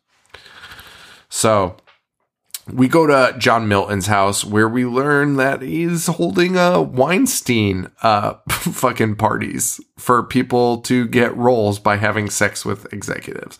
Yes. But he takes no part in that. Supposedly, I guess. I don't know. Also, there's a diving board outside of his window in this scene, and it goes to nowhere. there goes to nowhere. Check that scene out if you'd like. There is a diving board outside of his window. You can see water, but it's like three miles away from his window. So I don't know what the diving board's for. That's nuts. Um, yeah, and then and then wait, who says who's who's the oh it's fucking because they are really pushing for um Dempsey to be the the red herring, right? Yeah, because even at at the finale, like when he shows up, he has his gun drawn on Sidney. Which, by the way, is the funniest. The background of that is like the funniest thing I've ever heard. But Patrick Dempsey is like so over the top, like trying to be the killer, which I actually fell for. I was actually like, he's going to be the killer, like an idiot. But like in this moment, like, like Sidney's like feeling him out in his office and is like, kind of like, are you the killer? Like you could tell she's like thinking he is. And she's like, what's your favorite scary movie? And he leans in and goes, my life. Which like, He's been he's, he's been hanging out with my dad. no, knowing that he's not the killer, he should probably go to therapy. well, we go to Milton's house, the producer, for Roman's birthday, the director. Uh, it's a birthday party, and this is really the finale of the movie, and it'll last a long time. They really wanted to bring that back, that that Yeah. that element back, the whole like scene 118 thing back. Cause we we end basically at this house, right? Yeah. Yeah. Oh my god, this takes forever. Okay. Yeah, because because everyone's dying, and then uh, fucking dipshit uh, Scott Foley wants to have a birthday party. right. fucking forty years old wants to have a birthday, like a legitimate birthday party. Fucking ridiculous. Um, and they can't find Sidney, which shouldn't be that shocking because I feel like she's never around, but that's fine. And then they end up locating Ghostface's like shit by being like, like finally somebody's like, "Hey Dewey, have you ever tried calling that number back that called you?" And Dewey's like, Dewey's like, "No." So he calls the number back, and then it rings, and they find the costume. I was like, "What the fuck are we doing? What? What?" anyway, Gale and Gale find a dead Roman in the basement. So our director is dead. Yes. It scares them. Um, and we learn that the Scream winner, Blue Milton, she gets got. Gale, the Gales run away. They're like a team now. I don't know why, because they kind of hate each other. Um, and, and he's just after anyone, man. We get we get the fake Randy getting stabbed, the movie Randy getting stabbed. Dewey gets stabbed again, which Yes. is fucking alarming. Um, and then and then the Gale Gale's 2.0 like it full turns into a full Scooby Doo movie at this point, right? Like fake movie Gale is behind mirrors, like there's like secret passages in this house. It's insane. It's insane. And then Dewey gets a phone call and it's it's it's actually crazy because it, it's he starts accusing Courteney Cox of like well, Gale Weathers, right? Of, of like calling him. It's so weird. Um, but we've been building to this moment this whole time, right? Because he can, he's been imitating everyone's voice. He's not Ghostface, right? Right. He he's using everyone's voice. So like this entire movie has been building to the moment where it's like, um, like suspicion among the friends. Like I got a call from Right. you saying this. So we've been building to this moment, like almost like a thing, like inter intergroup issues, right? Um, and that that's all just blown away by being like David Arquette being like, what? what? It's not you, and that's it. That's it. All of this buildup of Ghostface using everyone else's voice for David Arquette to be like, "Excuse me, what? it wasn't you," and her being like, "No, what?" is absolutely crazy. And Dewey ends up saving her.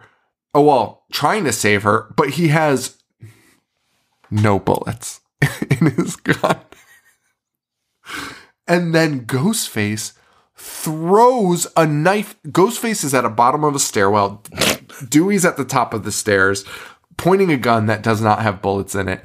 And Ghostface throws a knife, slow motion, and the butt of the knife just hits David Arquette square in the forehead, knocking him out, and he falls down the stairs.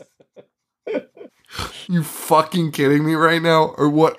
What? What movie is this? And Wes is just directing this, being like, perfect. Cut. Great. Print. Fucking slapstick. Oh my god. Um also more of a reason for this guy to get a come up in part five. I, I honestly hope for his sake he like gets some some type of fucking retribution. Um Ghostface calls Sidney, uh, who's still sitting at the police officer's office for some reason. And also finds a folder on herself, which like I thought was gonna be a key part to this, but it's not at all. So ignore that. Um and Ghostface is like, Don't you want to know who killed your mother? And that's what leads Sidney to the house. She also makes sure to pack a gun from the Yes. detective's desk. Ghostface Yes, tells which it's very weird because like she knows who killed her mother. Uh, yeah, Yeah. she does. And by the way, she- that remains She knew the that same. two movies ago. By the that does not change, and that is actually one of my biggest problems with this movie. So that does not change. Fun fact: she knows who killed him, and she will know who killed him when this ends, and it's the same result. Fun fact. Um, but Ghostface tells her to come to the house, and then is like, "Pick up the metal detector and scan yourself." And she does like the most half-ass scan, but he's cool with it. It, it makes her throw a gun in the pool. Um, and she goes in, she sees Dewey and Gale tied up. She goes to help them. Uh, spoiler, she has an extra gun in her pocket, which uh, you knew because that was another scene where she picked up a gun very deliberately. Um, and she shoots Ghostface, but he gets away. She shoots him like 10 times and she turns around, goes back, and he's gone. Also, the craziest thing is when she shoots Ghostface in that scene, it for some reason cuts to David Arquette's face, who goes, "Yeah," and that's that's that. but then, so Ghostface disappears, and then guess who shows up? The fucking cop, right? McDreamy. McDreamy. Now, did you read why he showed up in this scene? I did not. Is my favorite bit. They realized they forgot. Dude, the, he was not supposed to be in the end of the movie at all. And they realized they forgot they never tied up his story. So they were like, whoa, shit, we should probably just bring him back. fucking poor fucking Patrick Dempsey had to be brought back to record these scenes, to film these scenes where he just shows up for no reason, knowing damn well that he had no point to be in this. But they were like, oh, I guess we should uh, explain what happened to this guy. we just like wrote it. him out. Dude, listen, they kind of pulled it off because They I'm did. pretty sure Neve Neve is like, well, why are you even fucking here? And he gives like it's like a one line throwaway reason, but it made enough sense to not make you be like, what the fuck? Yeah, no, I like, dude, I thought he was the fucking killer like the entire time. Uh, I did too. Yeah, I think his reasoning is something just like, well, I figured you might be. dude he says so he says i hurt dude i wrote this down actually that's funny that you say that I, d- I didn't realize i wrote it down until now he says i heard shots what? Why why are you there? What? You'd still have to be near the house. Why are you near the house to hear? He goes i heard shots. And it's like wait excuse me? But then ghostface shows up fights kincaid um, gets the better of him too. I, I, it appears Kincaid's fucking dead. Um, Sidney is on the run though, and she runs into her mom. Okay, now, and by mom I mean it's somebody in a body bag talking with her mom's voice. Her mom has been dead. The Ghostface pulls off the body bag. It's Ghostface doing Sidney mom's voice. And at this point, Ghostface has removed the talk box from his mouth and now is still doing the Ghostface voice. not only has Ghostface not Ghost voice, go, not only has Ghostface removed the voice box from his mouth to speak, he is also using like hand gestures. Like he like points to himself with like both hands, which he's never done. He's a very animated speaker. And guess what? Ghostface is Roman. yes.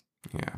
The bright side of this, though, is that we got like weird 1960s like JFK assassination footage of Maureen Prescott. That that I guess uh, would, Dude, that I guess was shot by Roman. I don't know why. is most. It's, oh, okay, okay. so it was shot by Roman, right? Like Right. he got that footage of Maureen, Right. But it appe- you are hundred percent correct. It's shot on like the Zapruder film. Like, Right. It's like shaky old like film footage. It looks exactly like the JFK film. It's crazy. And by the It's way, so this is only like five years ago. dude. uh, okay, that's what like threw me off when they said that because like Roman's not old, right? Roman's like Sidney's age, Right. And like, why would he? and He's a director, so why would he not have access to better film? Uh, he why does it look absolutely like would. he absolutely would. Also, I love that the storyline was like Roman approached Sidney's mom and was like, "It's me, your baby boy," and Maureen was yeah, oh, like, yeah, "Get the but fuck the out way- of my face." By the way, Roman Roman is Maureen's son. oh, right. Spoilers. He's Sidney's half brother. Sidney's half brother, Maureen's son from like a sex party in Hollywood, which is like really like the most tragic part of it, but it's not like really talked about that much. But Maureen's like, get the fuck out of my house. And he's like, oh, okay. and that's when he's like, He's he's basically he basically is like that's why your mom's a slut because she got fucking raped in Hollywood, which is like It's all again. It's also his mom. it's also his mom, and also the craziest thing I've ever heard in my life. like, what are you talking about? That's so nuts. Um, and then what? What is the line? Is it Sidney that's like? oh, Sidney's like, I want final cut, and he's like, I already have that. oh man, Roman and Sidney then finally get into it. The true finale starts here. Did you notice anything weird about this fight that like stuck out to you by any chance? Um, It's not like a huge thing, but it's something that stuck out to me. I'm wondering when you say it because I think I was just too busy being occupied with the fact that Roman has the most effective bulletproof vest Of all, time. Yeah, no, Dude, it's- that's fucking insane. bulletproof vest might save your life, right? But uh, like, and, that, and that's still a pretty strong might. It's a might. at the very least like break your ribs, you know, if you get shot multiple times with it. This guy's eating bullets to the chest That's- repeatedly throughout this Dude, film. that's what I was saying to someone. He like so like if you get shot with a bulletproof vest, the odds are that you're gonna have broken ribs at, at best, probably right. Like you'll, at le- dude, and getting shot seven times, like you're for sure fucked up. You're not. like you're not running around. Like, You're not. going to be incapacitated. you're fucked up. And then to get then get into another bullet gunfight later where you get shot again cuz I'm pretty sure like that gel only like it can only sustain so much like damage. So at a certain point it actually becomes useless, right? And the bullets will just penetrate it because like you can't get shot a hundred times with a bulletproof vest on. Uh, but that's what happens. This this finale though is crazy because to me it stuck out and like I thought I was losing my mind, but then I like really thought about it and I was like, no, that is crazy. Roman and Sidney punch each other in the face so many times that like blows to the face. I've never seen so many blows to the face in a fight in my life. Like usually there's body shots. If you rewatch this, it's actually like the funniest shit. I rewound it because I was laughing so hard. They are just going toe to toe boxing. But dude, like they both have broken hands. They're just punching each other as hard as they can in the face. It's actually the craziest thing. Like they each get at least like 12 to 15 blows to the face in, in this fight. And by the way, not a scratch on their face. like it's crazy. Um but Sidney finds uh uh Sidney says what does she say? She's like um what does she say? Found something? I, I don't know. I wrote a note that says Sidney says found something. I don't know. But Roman shoots her with a Civil War era pistol that he's that he's that he's somehow obtained twice. But when he turns around, Sidney's gone. Bum bum bum. And like I get this, like this is cool. Like this is a callback to Randy being like the main character can die, but it's just not effective because you know Neve's not gonna die. yeah. You know, you didn't Also- set that up from the beginning. We find out that that she escapes and she survives being shot with that pistol because she too has a bulletproof. She also has a bulletproof vest. and says and says the greatest line in Scream history, and by greatest I mean worse. She says, "I guess we do think alike." okay. And then she kills him, man. She fucking kills him. Oh, That- we didn't. We didn't say. Um, you, you know, he. We know that he filmed the Zapruder you know, Texas Yes. Depository footage, but he also Oh, uh, yeah. told told her that he he personally delivered video footage of her banging Billy's mom to Billy, which caused him to Joe. you know, murder her. I think that is one of the most upsetting things in a franchise. I, I genuinely do. Dude, like, kind of like, it's not like a full retcon, but like, it's just undermining all the other movies that we've watched, right? Like, like, what the fuck? Why, why do you I- have to? Billy and Stu told her everything Yes. at the end. Yes. Why wouldn't he be like, "Hey, by the way, your mom's such a like," 'cause- because they keep pointing out that her mom was That's all they talked right? They about. keep, that's all they said for like the last fifteen minutes. Why wouldn't he be like, "By the way, your mom's such a whore that sh- she has another child and he delivered me footage." Like that's how I found. Like he would say that. Why is this the first time we're finding out about this? And why wouldn't Roman then be involved in the part two? Like, or the part one? Like why wouldn't he do any of this? why like what is happening like and there's like fan theories they were like oh roman's been in all of these movies because like in part one there's a ghost face in the grocery store when technically Stu and Billy are harassing Randy, right? And and they were going to film Ghostface watching from the tower at the end of 2. And it's like, "Oh, so maybe that was Roman this whole time." First of all, if you've read anything behind the scenes of these movies, nothing makes sense and nothing was planned. So fucking throw that out the window, right? Like th- there's no why why are you ri- making that up? Why are you making that story up? Second, the in 2, like he has no part in 2. Like he, it, his explanation here has nothing to do with Scream 2. It's just the first one. He's just like Right. I convinced Billy to do that, which is just Right. like it just undermines the first one so much. Like I I don't like it bu- it actually bums me out cuz like just leave that alone. Why are we doing that? Why are you doing this? I agree. I, it, it this seems pretty unnecessary. It's so unnecessary. Like Roman could have just been the fucking whatever, the brother. Like even that's insane, but whatever. But yeah, so that's it. So Roman is the brother. He has orchestrated the first he orchestrated the killing of his own mother because she turned him away. Um and that's that's that's the end of that. and now he's still mad. He's still so mad. Um anyway. anyway Now he's dead. now he's dead. from like the tiniest ice shows pick, back up. tiniest ice pick in the world I've ever seen. One of those tiny little like cocktail ice picks. She stabs him in the neck and he's like, R.I.P. And then Sidney holds his fucking hand as he dies. As what the fuck are you doing? Yeah, let go of that freak's hand. Also, Courteney Cox shows up in that moment, and she said, "She says it was Roman, and it was the most dude." I don't think she realized who the killer was. I think she learned in that moment. It was like That- that's just as mad as probably a possibility. Yeah, that's probably a possibility. because there's also a scene in the moment before this where they're trying to get in and it's like a it's like a fake bookcase because it's a scooby-doo movie you know it's a fake bookcase that's a door and they're like banging on it and you see david arquette accidentally hit a book into her face and i've never seen a woman look so angry like dude i thought she would- like if you rewatch it it looks like she's about to fucking punch him in the balls like dude the book hits her right in the fucking mouth because david arquette like bounces it off of his elbow he like knocks it out of the case and it hits her in the mouth. Um anyway, uh it was Roman.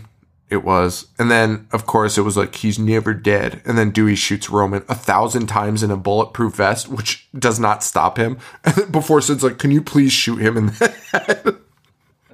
which he finally does, and that's the end of Roman, and that's the end of uh, the Scream trilogy as we know it. This was supposed to be the end of a of a fucking franchise that we hold in high regard. Yeah. Um, and Gale and Dewey are finally back together again. Oh, Dewey's proposal is the craziest part of this, right?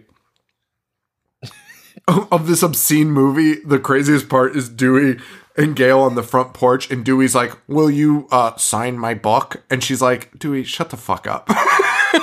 Which like a right like a fair answer to like if your boyfriend or like girlfriend were like, "Can you please sign my book?" After like two years of being like, "I hate your fucking guts."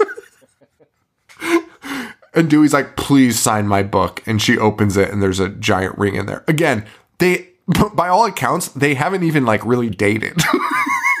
this is the course of like two days, right? And- and- so like the day before is the first time they've seen each other in what seems to be a while, and they were like, "I fucking hate your guts." you stupid idiot.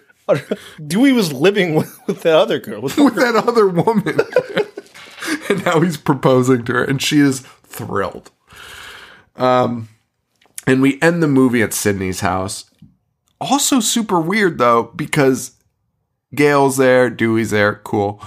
And then Patrick Dempsey shows up and is like, "Want to watch a movie?" And she's like, "Uh, what movie?" And he's like, "You'll have to find out, dude. If I'm if I'm Sidney and somebody says that to me, like, what kind of movie?" And he's like, "You'll have to see. I am shooting you on fucking sight. Are you fucking kidding me? What kind of fuck is that a threat? What the fuck is that?" But why is Patrick Dempsey there? Why is he there? Like, he just freely walks into the house. And fun fact, Yes. they filmed that scene three different ways. One without Patrick Dempsey, one with Patrick Dempsey with a sling, and one with Patrick Dempsey without a sling. this movie is such a mess. Like the, the the the making of the movie is such a fucking disaster. It's actually crazy for the franchise it was. This was the second lowest financially performing film in the Scream series. Um, the lowest being Scream 4, which surprised me because that one was the one they took the long hiatus for, right? It's like yeah, I would I would have thought it would have had like uh you know the nostalgia factor. So for sure. Like I thought it would have been Scream 1, Scream 4, 3 and 2. That would have been my guess. Or like 2 and 3 are interchangeable kind Well, of, but I mean, uh, two two makes sense that it was higher grossing because one Yeah. was so big. Scream 4 like being this low is fucking crazy, man. But you know, I guess they had. you- You know what? It shows you how much this movie burned its bridges with the fans because, like, really, like that's actually crazy that Scream Four is the lowest. That that really shows you that like Scream Three like pissed people off, right? Like, if it had made people happy, like Scream Four would have been a fucking smash. Sure. Yeah. Fucking nuts. And that is Scream 3, guys. Um, Scream 4 next week, and then Scream 5. I already bought my tickets to Scream 5. Shit. You know, I saw people pre ordering them online, so I was like, fuck, is this going to be like a Spider Man thing? Hey, Joe, guess what? Every ticket was available, so don't. I would I wouldn't fucking sweat it. I think we've got a new lowest performer coming on the book soon. Uh, but yeah, you might want to buy them just in case. But I bought my tickets uh, for the opening weekend. We'll do that. We'll cover that. Um, that'll be a fun episode. I think. I'm I'm excited, man. I, I'm I'm digging these movies as much as we shit Yeah, on this. I'm, I'm liking doing this. Yeah. it's a mess. It's like a total fucking mess, but like it's interesting, man. And it's a real like insight into like making movies cuz you'd think if there's any fucking franchise where it was like a well-oiled machine, it had the money behind it, it would have been Scream, right? Like and somehow it's the biggest mess we've ever covered in our like history. like it's crazy, man. It's absolutely crazy how what a mess these are. What a mess. Is Wes Craven our next uh, serial killer? I mean, we've kind of to keep covered. the ball? You just want to keep the ball rolling? I mean, I don't think I can do. I, you can do? I mean, I, I really want to do Shocker. dude, I want to do Shocker too. I looked up to see Deadly if there. Friend? Listen, I looked up to see if there was any raping in Shocker. Here's the deal: there's not. However, apparently Shocker was rated X, and they've never released the uncut version, so it's a possibility. That's all I'm saying. Wes is a maniac. Uh, I think it might be in there. So, um, that's it, man. Um, uh, merchandise. Uh, by the time this episode drops, we'll, we'll have all the extra merch that we have available. So head on over there to uh, ihatehorror.com. You can find uh, the shop there. I think there's a is uh I think on our Instagram we have a we have a like a link tree now. Is that a thing? Linked tree? Like Sounds right. you know those what those fancy people have. Reagan set that up for us. I'm trying to get to our website, which is not fucking working. It's actually pissing me off. Um, what the fuck? Oh, here we go. Is it store store.ihatehorror.com? You can head over there. We'll have all the new merch up there. Um, so head on over to to the site and uh, pick up whatever merch we have left. Hopefully, we have your size. So take a look. We got t-shirts. We got the long sleeves. Very limited. Um, so check that out. Um, thanks to Joe for doing the show with me. Facebook.com slash I hate horror. I hate horror.com. Instagram at I hate horror. And um, Twitter at I hate horror show. And uh, live show coming up in uh, what a couple weeks, right? Yeah, because yeah, like the 20, 29th, I think. Is that right? Or the 22nd? Sounds right. I don't know. Sounds right to me. No, I think it's the 22nd. I think it's the 22nd. I think we said. fuck. Isn't that your, your son's party? You you'll be able to do it. Oh fuck. Hang on. Hang on. Give me two seconds. Shit. Like yes, January twenty second. We're doing um, scary movie, and yeah, I'll be able to do it. January 22nd. So the, the 18th is uh, the Scream 5 episode, and then the 22nd will be our live show with Scary Movie. So I'll put that up too, guys, so you can head on over to ihatehorror.com to get tickets to that if you're not a Patreon member. Uh, um, uh, Patreon members, you'll get a discount to the live show, and of course, Mango Experts get in for free, baby. So check that out. Um, Joe, where can they find you? Instagram Boognish1985. And that's a wrap, guys. Thank you all so much. I appreciate you all. And for Joe, this is Sean. Stay weird. Thank you. Adios.